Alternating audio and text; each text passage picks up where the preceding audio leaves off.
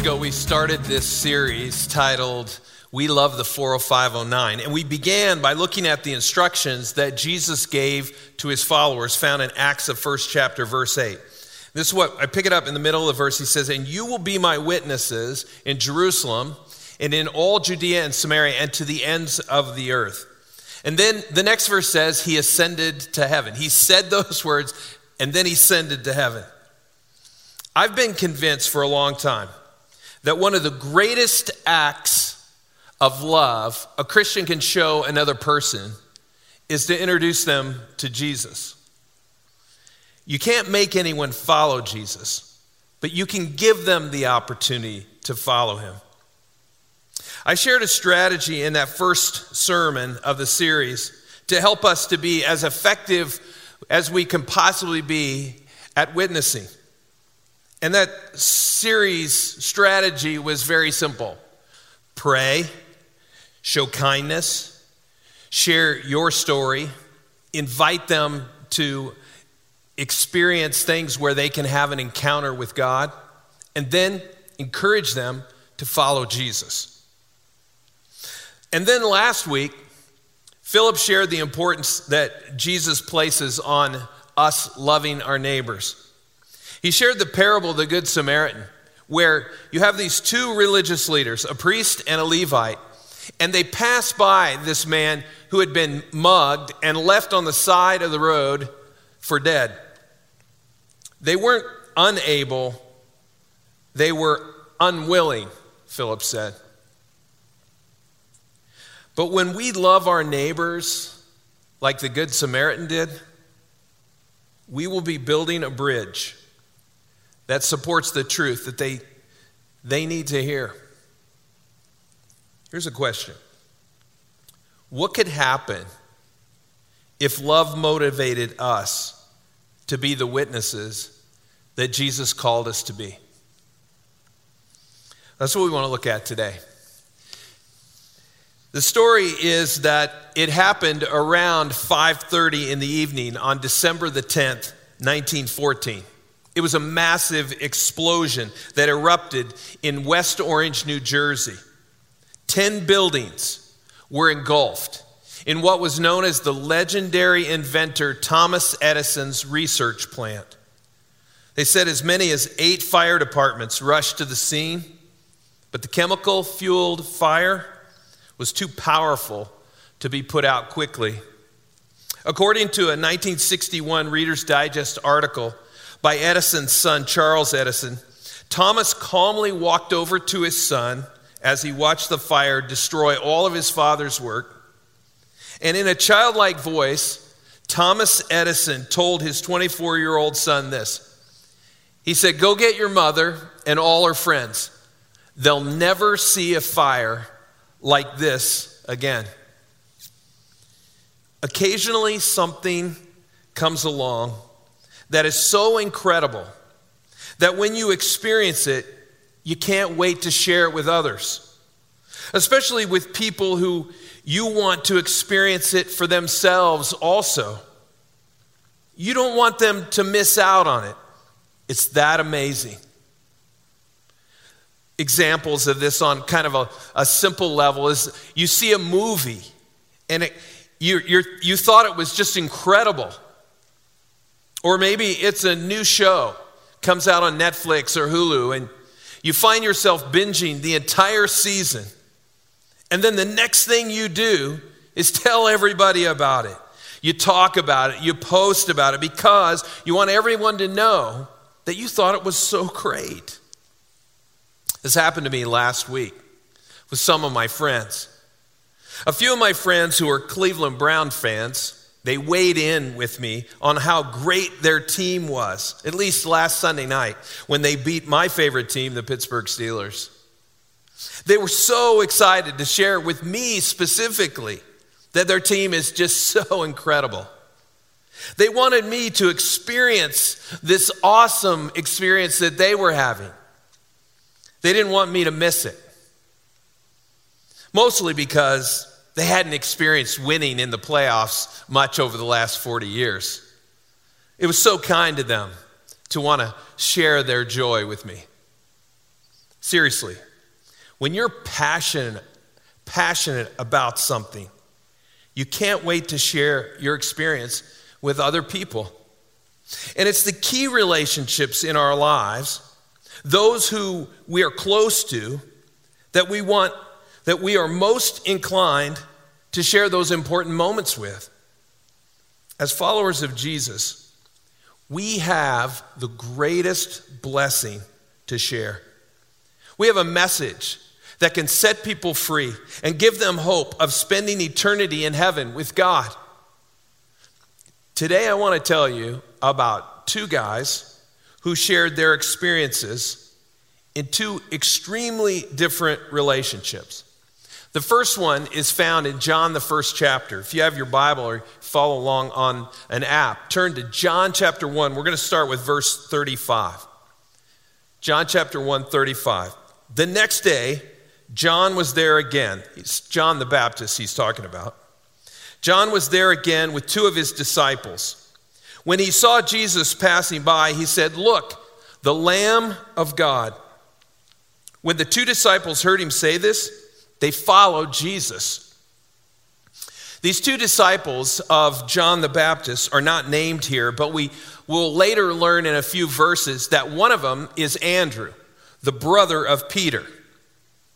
The other, most scholars believe, is probably John, who's the author of this book we're reading, the Gospel of John.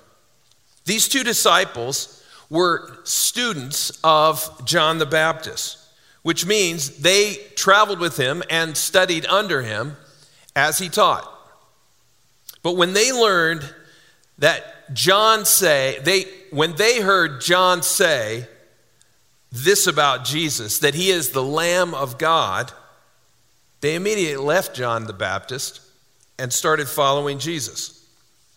Story continues of verse 38. It says, Turning around, Jesus saw them following and asked, What do you want?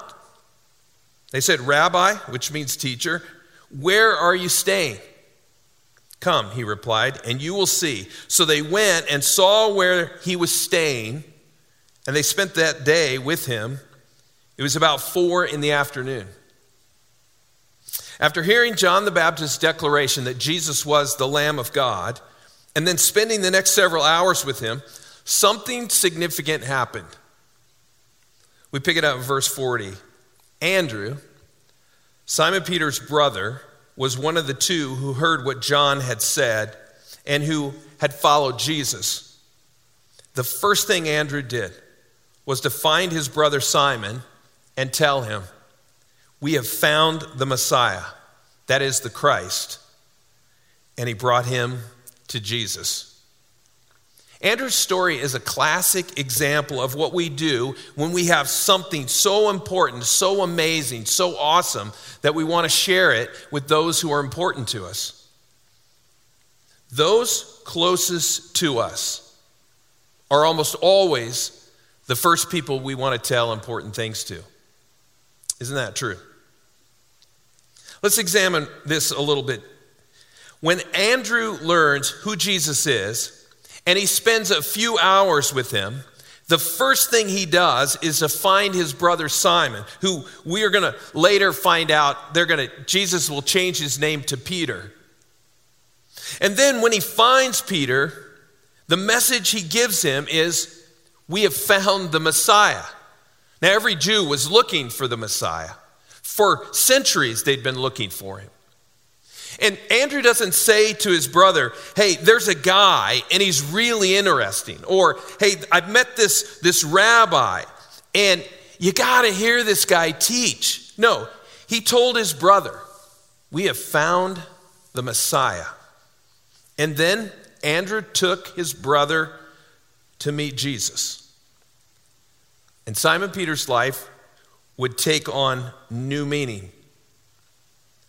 Not long after meeting Jesus, Matthew records a defining moment for these brothers. It's found in Matthew, the fourth chapter. And he said to them, Jesus talking to Andrew and Peter, Follow me, and I will make you fishers of men. Immediately they left their nets and followed him. Peter and Andrew would begin a journey that was defined by an eternal purpose. They would play key roles that would have a tremendous impact on not just their day, but for the generations to come. For just a moment, I want you to think just how important Andrew's actions were to the overall biblical narrative. If he doesn't see the importance or place value on telling his brother Peter about Jesus, and as a result never takes Peter to meet Jesus, then the story of the church may very well have been radically different. As important as Andrew taking Peter to meet Jesus was, it's equally important that you and I are sharing the good news with others who aren't yet part of the family of God. We all have family or close friends who've not yet decided to follow Jesus. And we can, we can make that introduction to Jesus by inviting them to worship with us whether here in person or through these online experiences, or simply to have coffee with them, to have the opportunity to share your story about what Jesus means to you, whatever it takes. Make sure that those who we love have had a chance to meet Jesus. Well, there's a second story I want us to examine today. And unlike Andrew, who knew his brother Peter extremely well, this next story is about two men who had never met. It's found in Acts, the ninth chapter, starting with verse 10. Acts chapter 9, verse 10. In Damascus, there was a disciple named Ananias. The Lord called him in a vision Ananias. Yes, Lord, he answered. The Lord said to him, Go to the house of Judas on Straight Street and ask for a man from Tarshish named Saul, for he is praying. In a vision, he has seen a man named Ananias come and place his hands on him to restore his sight. Now, who are these two men, Ananias and Saul? Ananias may not be all that familiar to many, but he was a devout and very respected Christian who lived in Damascus. Saul, on the other hand, was a Jew most of us know him as the Apostle Paul. He was a deeply passionate man at this point for the Jewish faith. He was a Pharisee, and he believed that this new movement, led by Jesus of Nazareth, was a serious threat to the true faith of Judaism. In fact, at the beginning of chapter 9 in the book of Acts, we read Saul was still breathing out murderous threats against the Lord's disciples. He was dead serious about eradicating this new movement. One day, while on his way to arrest Christians in Damascus, he was confronted by Jesus. It was in that moment that Saul realized he had been completely wrong about Jesus. He would eventually make his way to Damascus, and he would arrive there as a man who was blind. God's vision to Ananias continues. Verse 13 Lord, Ananias answered, I have heard many reports about this man and all the harm he has done to your holy people in Jerusalem. And he has come here with authority from the chief priests to arrest all who call on your name. It's clear at this point in this vision that the vision that God is giving Ananias is very troubling to this disciple. Ananias told God that he'd heard all about Saul and the devastation that he had done to God's people. Ananias was aware that the very reason Saul had come to Damascus was to arrest everyone who calls themselves a Christian. Now, Ananias wasn't arguing with God, but it seems he wanted to get clarification to make sure they were talking about the same man. It is clear that the idea of Ananias going to meet Saul terrifies him. God responded. Verse 15 But the Lord said to Ananias, Go. This man is my chosen instrument to proclaim my name to the Gentiles and to their kings and to the people of Israel. I will show him how much he must suffer for my name. God's response may not have made a whole lot of sense in that moment to Ananias, but God had a plan for Saul. Soon he would be one of the brightest lights for the gospel, shining bright in nearly every corner of the Roman world. And that may not have made much sense to Ananias at the time God was explaining it. But God's explanation was crystal clear. So, Ananias, even maybe with a little bit of fear, he went as God had instructed him. Verse, nine, verse 17 through 19. Then Ananias went to the house and entered it. Placing his hands on Saul, he said, Brother Saul, the Lord, Jesus, who appeared to you on the road as you were coming here, has sent me so that you may see again and be filled with the Holy Spirit. Immediately, something like scales fell from Saul's eyes, and he could see again. He got up and was baptized. And after taking some food, he regained his strength.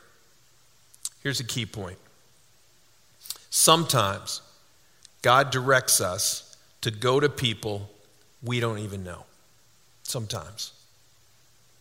Ananias was a faithful follower of Jesus. In fact, tradition tells us that he died a martyr's death because of his faith. God sent a message to Ananias through a vision. He was likely terrified, initially anyway, by the mission God was calling him to. But the result of Ananias going led to Paul receiving his sight and being baptized. And over the coming years, Paul would be that bright light of the gospel, and he would plant churches throughout the Roman Empire. It's natural to want to share good news with someone who we love, but we may not be as motivated to share with people we don't even know, we've never met. Or, like in Ananias' case, with people who are adversaries, who would desire harm come to us. We've talked throughout this series that we want to love our neighbors, especially those who are neighbors of us here in the 40509. But sometimes, when it comes to love, we're not quite there yet. We may not love them, so God will give us a little bit of motivation. It would have been unlikely that Ananias would have gone unsolicited by God to go meet Paul, even if he had known that Saul had come to Damascus. You see, Saul had a notorious reputation for persecuting the church, so God called Ananias in a vision to go meet Paul. God may not call you in a vision, but you may have God nudge you. He may tug on your heart through a feeling for that person. He may put a person on your mind or give you an idea of how you could share the good news of Jesus with them or, or something that you could invite them to where they could have an encounter with God. Or, or God might open a door of opportunity for you. Someone asks a question about Jesus or about your faith or where you go to church. And it allows you to share what Jesus means to you, to tell your story about how he impacted your life. One thing you will see in the life of the Apostle Paul is that he was always on the way to share the gospel with someone. Philippians 1:21 For to me Paul's saying to live is Christ and to die as gain. He was one of the most prolific ambassadors for Jesus in all of history. He wanted everyone to know Jesus and follow him. He summed up his life this way in Acts 20, verse 24. He said, But my life is worth nothing to me unless I use it for finishing the work assigned me by the Lord Jesus. The work of telling others the good news about the wonderful grace of God. People knowing Jesus was what mattered the most to Paul. And what's interesting, Ananias had a part in the beginning of all of that. Paul was sold out to God and he cared about people. I wonder if I could increase my love for others. Is it possible that I could trust God to grow my heart so that I would share the good news with anyone?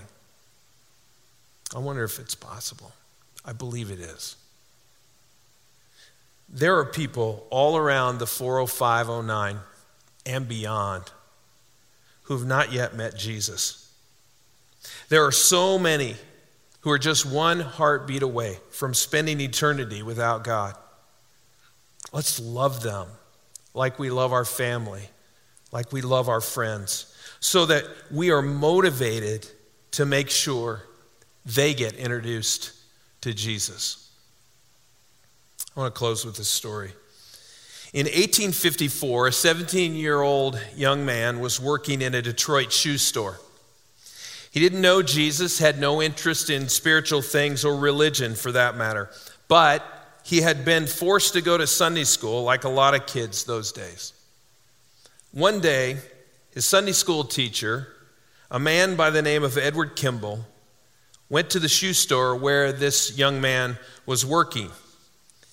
And he said to him, Hey, I'm worried about you. I want to talk.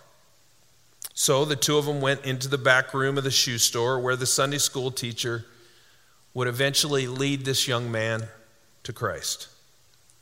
Edward Kimball would say later, I simply told him of Christ's love for him and the love Christ wants in return. That 17 year old boy's name was Dwight L. Moody. We now know he went on to become one of the greatest evangelists of all time, sharing the gospel with over 100 million people. It's impossible to calculate the number of people who are in heaven today because of the work of Dwight L. Moody. God did an amazing thing through him. And all of that happened because of the love that Edward Kimball had to make sure that a 17 year old Dwight would meet Jesus. God may do the same thing through you. Let's pray together. God, we know you and we love you. Many of us have walked with you for a few months, maybe even a few years, maybe many, many years. And we're grateful, God, that you extended to us grace. We're thankful that we were able to surrender to you. And we are so grateful, God, that you have washed our sins away. Lord, we want that for others. People who we know and love dearly, and for those, we also want it for those who are far from you, who we have no idea, we have not met yet. I pray, God, for our family and friends, our neighbors, to come to know you, to put their trust in you and choose to follow you. God, I pray for a harvest of people who say yes to Jesus, surrender to live their lives for Him. Lord, use us. Give us your words to speak and courage to speak them at the right time, with the right tone, with the right attitude. God, massage our hearts, prepare them so that we are always ready to give an answer to those who have questions, who want to know more about you. Lord, we pray for this harvest. And Lord, I also pray today for our nation. There is so much division, disagreement, so many arguments, conflicts, so much hatred. Lord, I pray you will heal our land. Use us, God, to be peacemakers Guide our steps to be part of the solution and not part of the problem. Forgive us, God, if we have spoken out of turn or we've stirred up the problems of our culture by what we've said or by what we've done.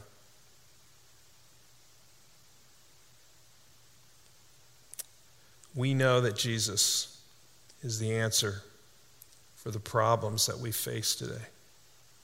He's always been the answer. So help us to make Jesus known.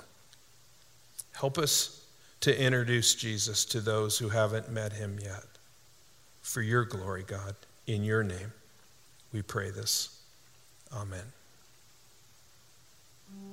Well, church, I've been so encouraged by this series today, an encouraging word. And I encourage you, if you haven't been able to, to tune in with us uh, for the past couple of weeks, like go back and, and check it out. This is a series you don't want to miss, especially as we move into this new year. And we can say, you know what, like I can't control anything that happened in, in 2020, and I can't control anything that's going to happen this year, but I can control how I'm going to respond, and I can control intentionally loving those closest around you, like in proximity across the street in my own backyard. Like I can control how I intentionally love those around me. So like if if these sermons hit with you, connected with you, you have any questions, like feel free to reach out to us right now um, where, on whatever platform you're watching from, or shoot us a note at notes to Monty at ncclex.org. As always, the best way to connect with us is over at our website, ncclex.org uh, slash connect. It's a place where you can fill out a connect card. And we love to just answer any questions you have, pray with you this morning, whatever you may need. Go check that out. In church, we always close with this time of, of generosity, knowing that like without that, without Northeast owners contributing with, with that generosity, like we, we can't do this. We can't meet online with the equipment that is needed. We can't meet in a building safely and cleanly for those who are ready to come back. So, however you give, if it's text give, if it's through the church app, if it's through the mail, however it is, we just want to say thank you for partnering with us as we fulfill the mission that God's put on Northeast to love those around us. Well, guys, that's all we have today. We look forward to seeing you next week. God be blessed.